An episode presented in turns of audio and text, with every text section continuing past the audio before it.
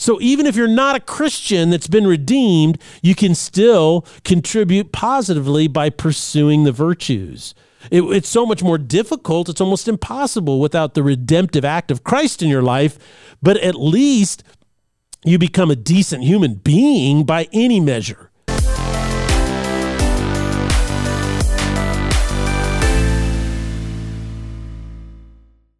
Welcome, everyone, to the Salty Pastor.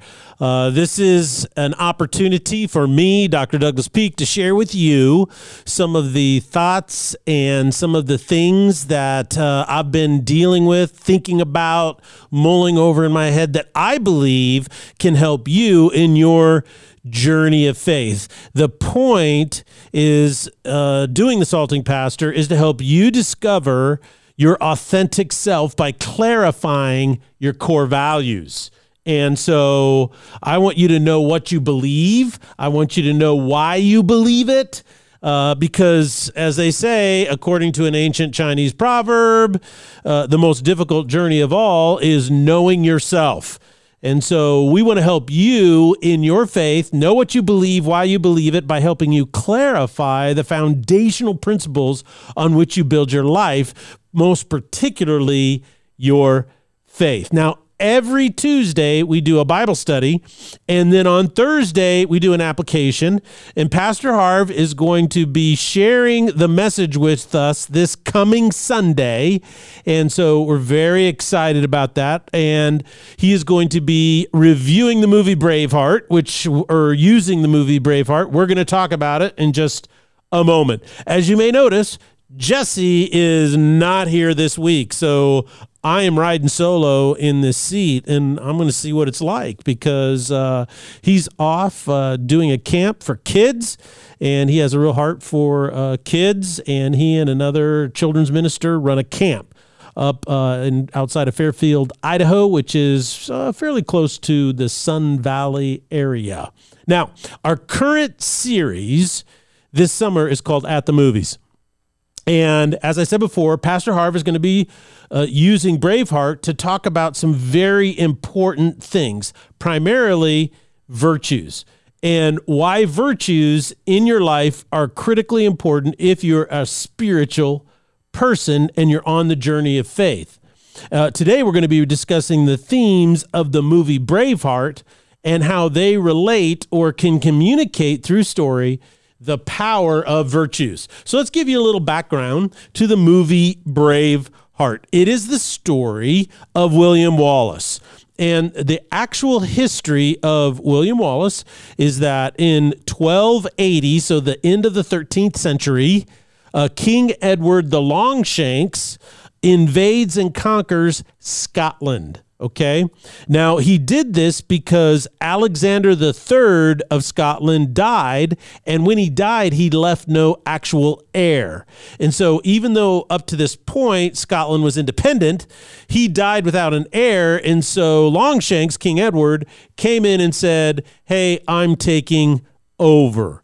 Well, young William Wallace uh, noticed that when Longshanks came in and took over, uh, the land, what he did is he called a lot of the Scottish nobility. Now, the way this worked was is in a kingdom is the king owned everything all the land. And then what the king would do is give you rights to land as a noble. So if you were a lord, then he would give you rights to a certain amount of land and property. And then what you would do, exercising your right over this property, is you were in charge of all the people that lived there. And so you would be in charge of manufacturing and feeding and housing and clothing all of these people. And then in uh, kind of repayment of that, you pledged fealty to the king that gave you these rights to this land. And what ended up happening is if that king ever went to war, then you had to supply uh, personnel, you had to supply soldiers, and you had to p- supply goods. So you would supply things like, you know, wheats and various uh, other staples. Uh, you would have to supply weaponry, anything else. So what happened is you as a lord would be over this. Well, in Scotland, they had these nobility, these lords that were in charge that were really powerful. And so King Longshanks called them together into a meeting to talk about this new thing. And what he did is he betrayed them all and killed them. And William Wallace saw that, the aftermath of that. And so his uncle grabs him and takes him off and educates them uh, somewhere in France. So this was his paternal uncle, Argyle, who does this. Now, Wallace then is a, a man, returns many, many years later, 25, 30 years later, to his homeland. And in the story or the movie, he falls in love with a childhood friend and they decide to get married. But they need to get married in secret. And the reason why is because Longshanks, in order to kind of keep his blood claim to the land, he wanted to stop or dilute any pure Scottish blood. And so the English would employ what was known on a jus uh, yeah, let me see if I can say this right. Okay. It's a jus primae noctis. And what it means is that in their law, if anybody got married in the church publicly, then what would happen is the lord of that land, who was now an Englishman, could have sexual relations with that new bride on her wedding night. And so now there's been some historical debate about whether this actually took place. Was it actually a policy that was implemented? But you can see in the movie story being told, this was a horrible, horrible thing. And so William Wallace and his childhood friend get married in secret. Well, later on, when they're in the little village there, where there's a English garrison with uh, soldiers who are there to keep the king's peace, some of these soldiers try and rape his wife. So he defends her. But in the process, she's captured. And so the lord of the garrison there, the Englishman, puts her on a post and then he publicly executes her for the disturbance. And this is what begins the Scottish Rebellion for William Wallace in order to become an independent kingdom once again. So, what's interesting about this story is it's just it chronicles how many of the Scottish clans come together, rally around him, and then ultimately how he is betrayed by the Scottish nobility who want to have peace with Longshanks, King Edward, and maintain control of their lands. So by uh, suing for peace and making sure there's no war and paying taxes, uh, Longshanks retains control of the land, and then these lords, Scottish lords, get more power. At least that was the thought. However, in order to do that, the people give up their freedom. They are no longer an independent nation. So, what's fascinating is in the story itself, the movie of Braveheart, is William Wallace is introduced to what uh, Robert the Bruce, who's the son of the older Robert that is trying to sue for peace and ends up betraying the Scottish people, and William Wallace. Uh, and at the end of the movie, here's a spoiler alert: he's captured, and then he is put to death. And he can have a quick death or a long, painful death. All he has to do is cry out for mercy and basically say, "I submit to the king's authority," and he refuses to do that all the way to the end. And so Robert Bruce is inspired by his sacrifice, and then he wins at at Birken Birkenbro or Bow or something. I can never pronounce those. Uh, those uh, battle names properly. He wins independence once again for the Scottish people. And then the Pope, uh, in probably 1328, something like that, he recognizes their lineage and their authority to be an independent, sovereign nation. So this is what it's all about. Now, Robert the Bruce and what he did in winning independence for the Scottish people is actually been made into a movie starring Chris Pine called The Outlaw King, and you can watch it on Netflix. And so Robert the Bruce or The Outlaw King was inspired by William Wallace. Now, the movie Braveheart was really interesting in that it didn't have like this massive, massive box office for the time. It was made in 1995. It made uh, an amazing, it made like five times what it cost uh, in revenue in compared to how much it actually cost to be made. And so that was a pretty significant thing. The other issue is that over time it's become a really classic and it really resonates particularly with men. Now, the main themes in the movie are your concept of identity. Who are you? Are you free or are you not? And in that case, the Scottish wanted to be free. It, it talks about the meaning of liberty. What is it really? Uh, it talks about betrayal. You know, the the desire to trust certain people and what happens when you're betrayed. It talks about sacrifice, uh, particularly when you are unwilling to compromise your core values. What kind of sacrifice will you make if you are unwilling to compromise your core values? So it was well received, uh, fairly large box office for what it cost to make, and it's become a classic. And men really, really respect it because I think men are uh, resonate with a lot of the things in this movie because it inspires them to discover who they really are. And they realize that I need to fight for my authentic identity. Some things are worth dying for. And these things are, are bigger than just trying to survive one more day. And so I think that's one of the themes that is really resonating with men.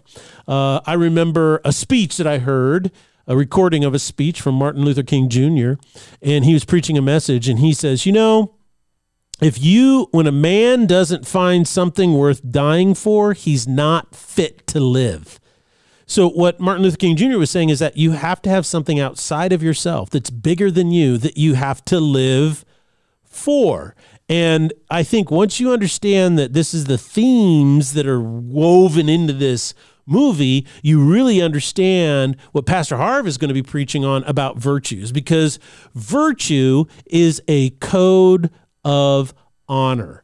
And what virtue does is it embraces your actual, realistic human nature. What's good about it and what's bad about it. So, in order for us to understand the power of virtue, we have to understand a biblical definition of human nature. So I'd like to read from Romans chapter 8, uh, the first 18 verses, and then we're going to go in and we're going to study it just a little bit and kind of break it apart. Here is what it says. Verse 1 Therefore, there is now no condemnation for those who are in Christ Jesus. Because through Christ Jesus, the law of the Spirit who gives life has set you free from the law of sin and death. So what he's talking about here is he's talking about the principle of the law.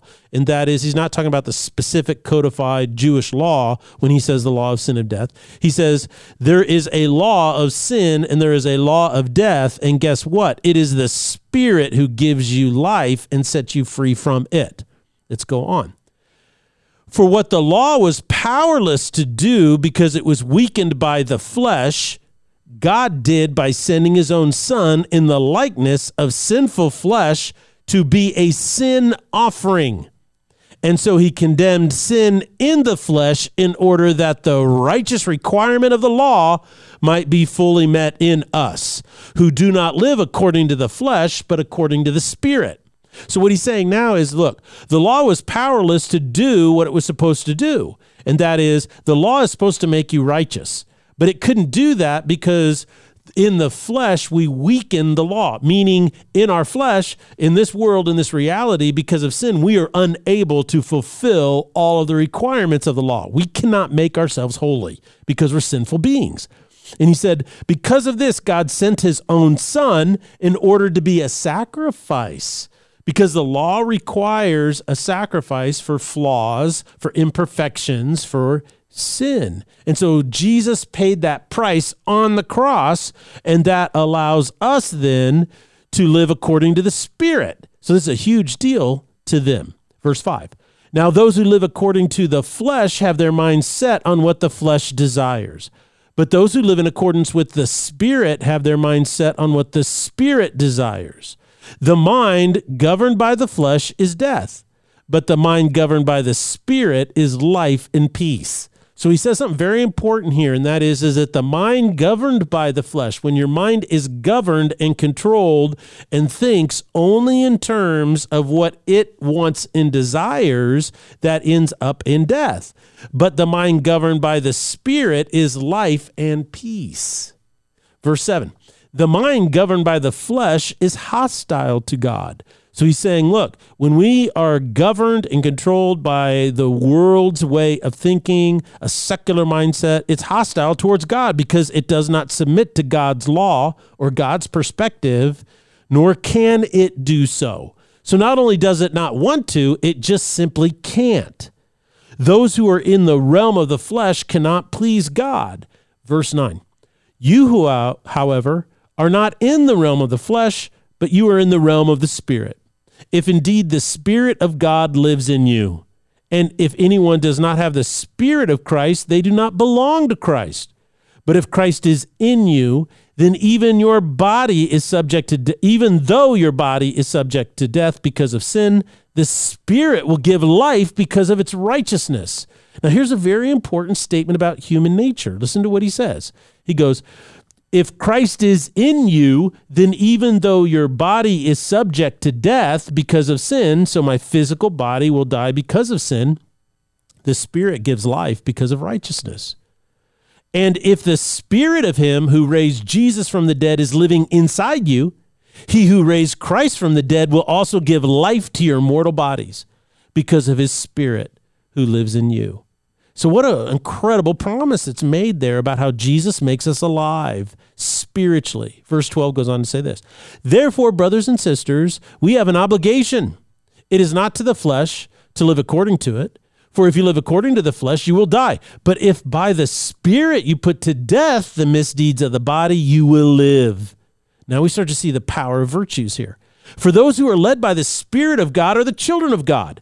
And the Spirit you received does not make you a slave so that you live in fear. Rather, the Spirit received brought about your adoption to sonship. And by him we cry, Abba, Father. So the Spirit himself testifies within our spirit that we are God's children now. Now, if we are children, then we are heirs, heirs of God, and co heirs with Christ, if indeed we share in his sufferings, in the order that we may also share in his glory. Now, before we can talk about the virtues, we have to understand a very important philosophical point. It is what is your definition of human nature? Now, there are a lot of definitions out there today. The first definition comes from like scientific materialism, atheism, secular humanism, and it comes with this notion out of Rousseauian social theory and that's driving what a lot of the crazy stuff we're experiencing today comes out of that. And that is that human beings are blank slates, right? They're not good or bad. And so it's society that makes them bad. So if we can social engineer society into a utopia, then guess what? Human beings will grow up and be wonderful beings. Because they're pure uh, they can be made or, or developed into purity. It's society at large that teaches them to be evil. This is uh, rousseau's basic theory uh, about societies. Now there's another theory out there that the vast majority of the world is held to and that is is that there's something wrong with human beings. Uh, even from the earliest point of uh, conception there's something wrong and that's why the cross is such a powerful definition of human nature. See, when a Christian looks at a cross, what a Christian sees and hears is something totally different. The world rejects this, but a Christian sees it. And uh, what's interesting is because the cross is so powerful, it has caused a lot of people who grew up in the church become intellectuals to reject the gospel because they feel it's too negative. And what it is this, here's the message of the cross is that it says two very powerful things. The first thing is this there is something terribly wrong with me as a person. There's something so wrong with me as a person that somebody had to die in order to fix it. And not just anybody, the Son of God had to die. So, in order for me to embrace Christ, I must first understand and accept the uh, the inevitability of the power of evil residing within me. That there, there is more wrong with me than I could ever even imagine. So that, as you can see, is a seems to a lot of people on the surface, oh, that's so negative. That is so pessimistic about human beings. But the cross says something else, and that is this it says, not only is there something really wrong with me, but guess what? I am incredibly valuable because it what not just anybody died for me, the Son of God died for me. How do you know the value of something? Well, as anybody will say, well, it depends on what someone will pay for it. Well, in order to save you, the Son of God was willing to pay the highest price of all, and that is death on a cross. So, so the cross says to me, number one, there's something terribly wrong with me, but I am so valuable that the Son of God died for me. And I would postulate that most of our problems right now exist because so many want to dispense with this basic principle the notion that there is something terribly wrong with us. You see, many people have left the faith simply because they don't like this biblical doctrine. It seems too harsh, too negative. It seems too oppressive and damaging to the fragile esteem of human beings. I would say well, people who think this have professed to be wise, but ultimately become fools. You see, they've trapped an entire generation in a deception that is destroying their souls. You see, I am here to say that this ideology that human beings are blank slates and it's society only that makes them wrong or bad is a lie. It is not true. The truth is the most hopeful truth. It is the most healing truth. It is the greatest truth that leads to freedom and liberty. And that is my human nature is flawed and it must be redeemed in order for me to dis- know who I am and discover my authentic self. As C.S. Lewis said, our true selves, our authentic self, is waiting for us in Jesus Christ. On my own accord, I will never follow or find it. Now, this is really important because this truth on the surface may seem negative and pessimistic, but it's actually hopeful because it actually gives you purpose and it works. It's the most workable philosophy, the most workable belief system or construct, mental construct or paradigm that you can imagine because it everything else just doesn't work. Uh, case in point, it won't work sociologically. When we adopt Rousseau's notion of how society works, society ultimately breaks down into chaos. We're seeing that right now in our society. Okay?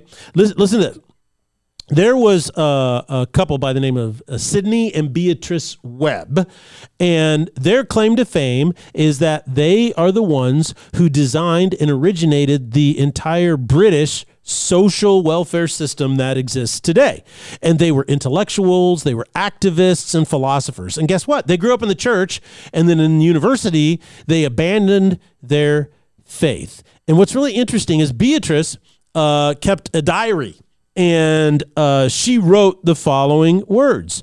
She said, In my diary in 1890, I wrote the following words I have staked all on the essential goodness of human nature. But 35 years later, I now realize how permanent the evil impulses and instincts within us and how little they seem to change like the greed of wealth or power and mere social machinery will never change that.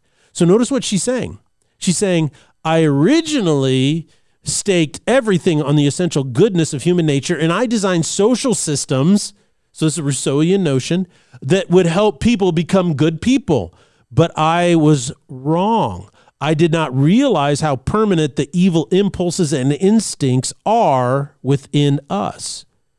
She said, goes on to say this We must ask better things from human nature, but will we get a response? And without this, how will we get better social institutions? So, what she's saying is like social institutions can't get better until human nature gets better. And she found, wow, what a contradiction because human nature cannot get better through social systems. She goes on to say this no amount of knowledge or science will be of any avail, meaning value, unless we can curb the bad impulse within human nature. Can this be done without faith in the authoritative ethics associated with the spirit of love at work within the universe? She asks this question.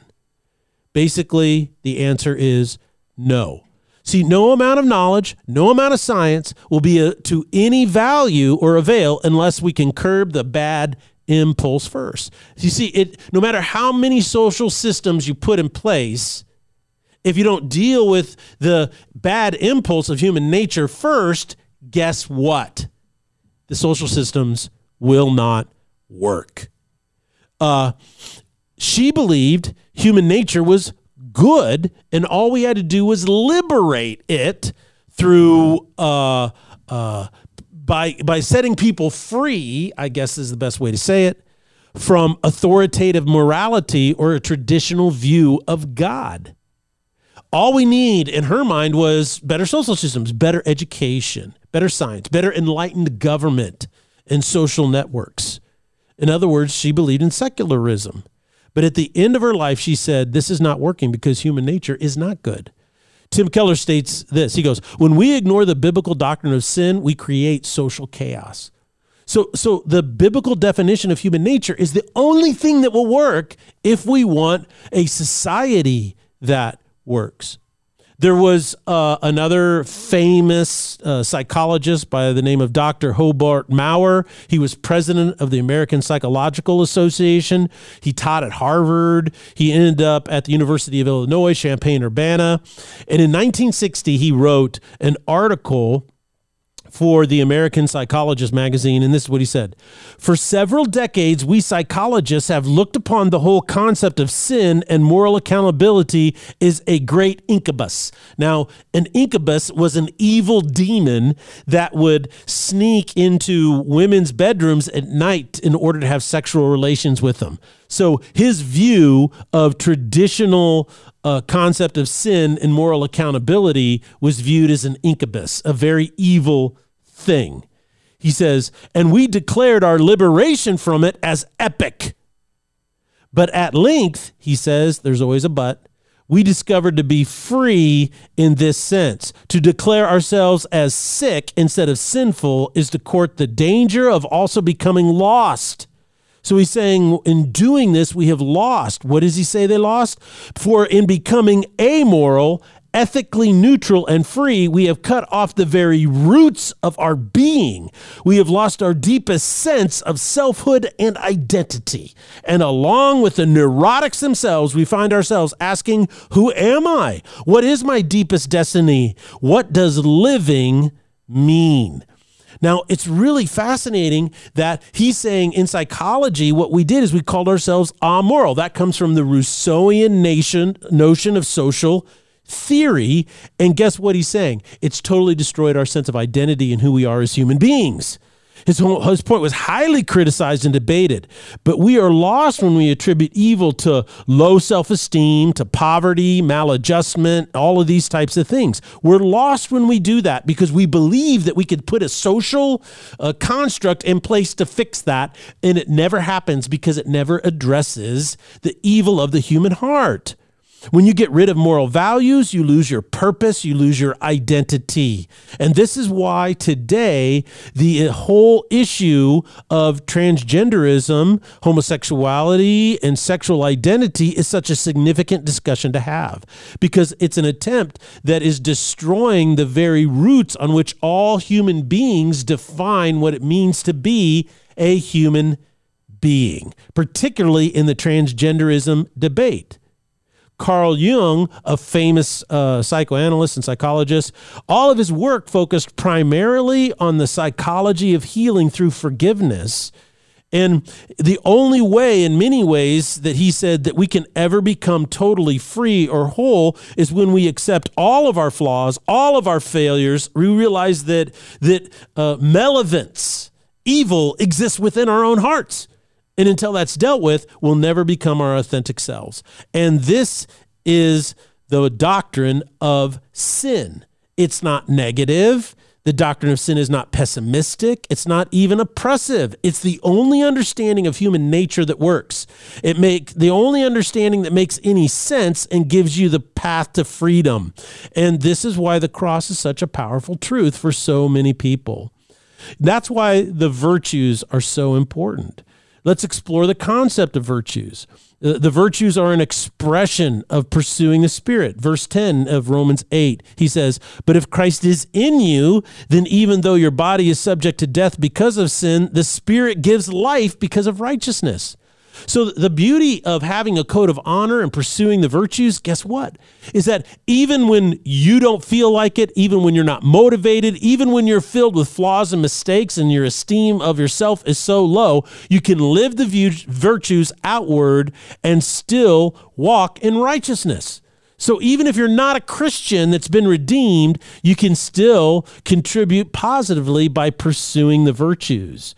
It, it's so much more difficult. It's almost impossible without the redemptive act of Christ in your life. But at least you become a decent human being by any measure. Number two, the biblical perspective is that pursuing the virtues is the path to emphasizing the Spirit. So the more I live by virtues, the more I practice them, guess what? The more I will grow in my spirit. It says, verse 14, for those who are led by the Spirit of God are the children of God. So that is really possible. Ver, uh, uh, really, uh, excuse me, not possible, but important. Verse 13, right before it says, If you live according to the flesh, you die. But if by the Spirit you put to death the misdeeds of the body, you will live. Virtues help you do that. So, so just a couple closing thoughts. First of all, human nature is the issue. It always has and always will be in the human experience. What you believe on this issue is what will define your life. So clarify it. Make sure you understand what do I really think about human nature? Do I really understand myself? Because only then are you ever going to really find the path to true happiness, to true joy, and true fulfillment. So I wish I could keep talking about this, but unfortunately, we run out a bit of time.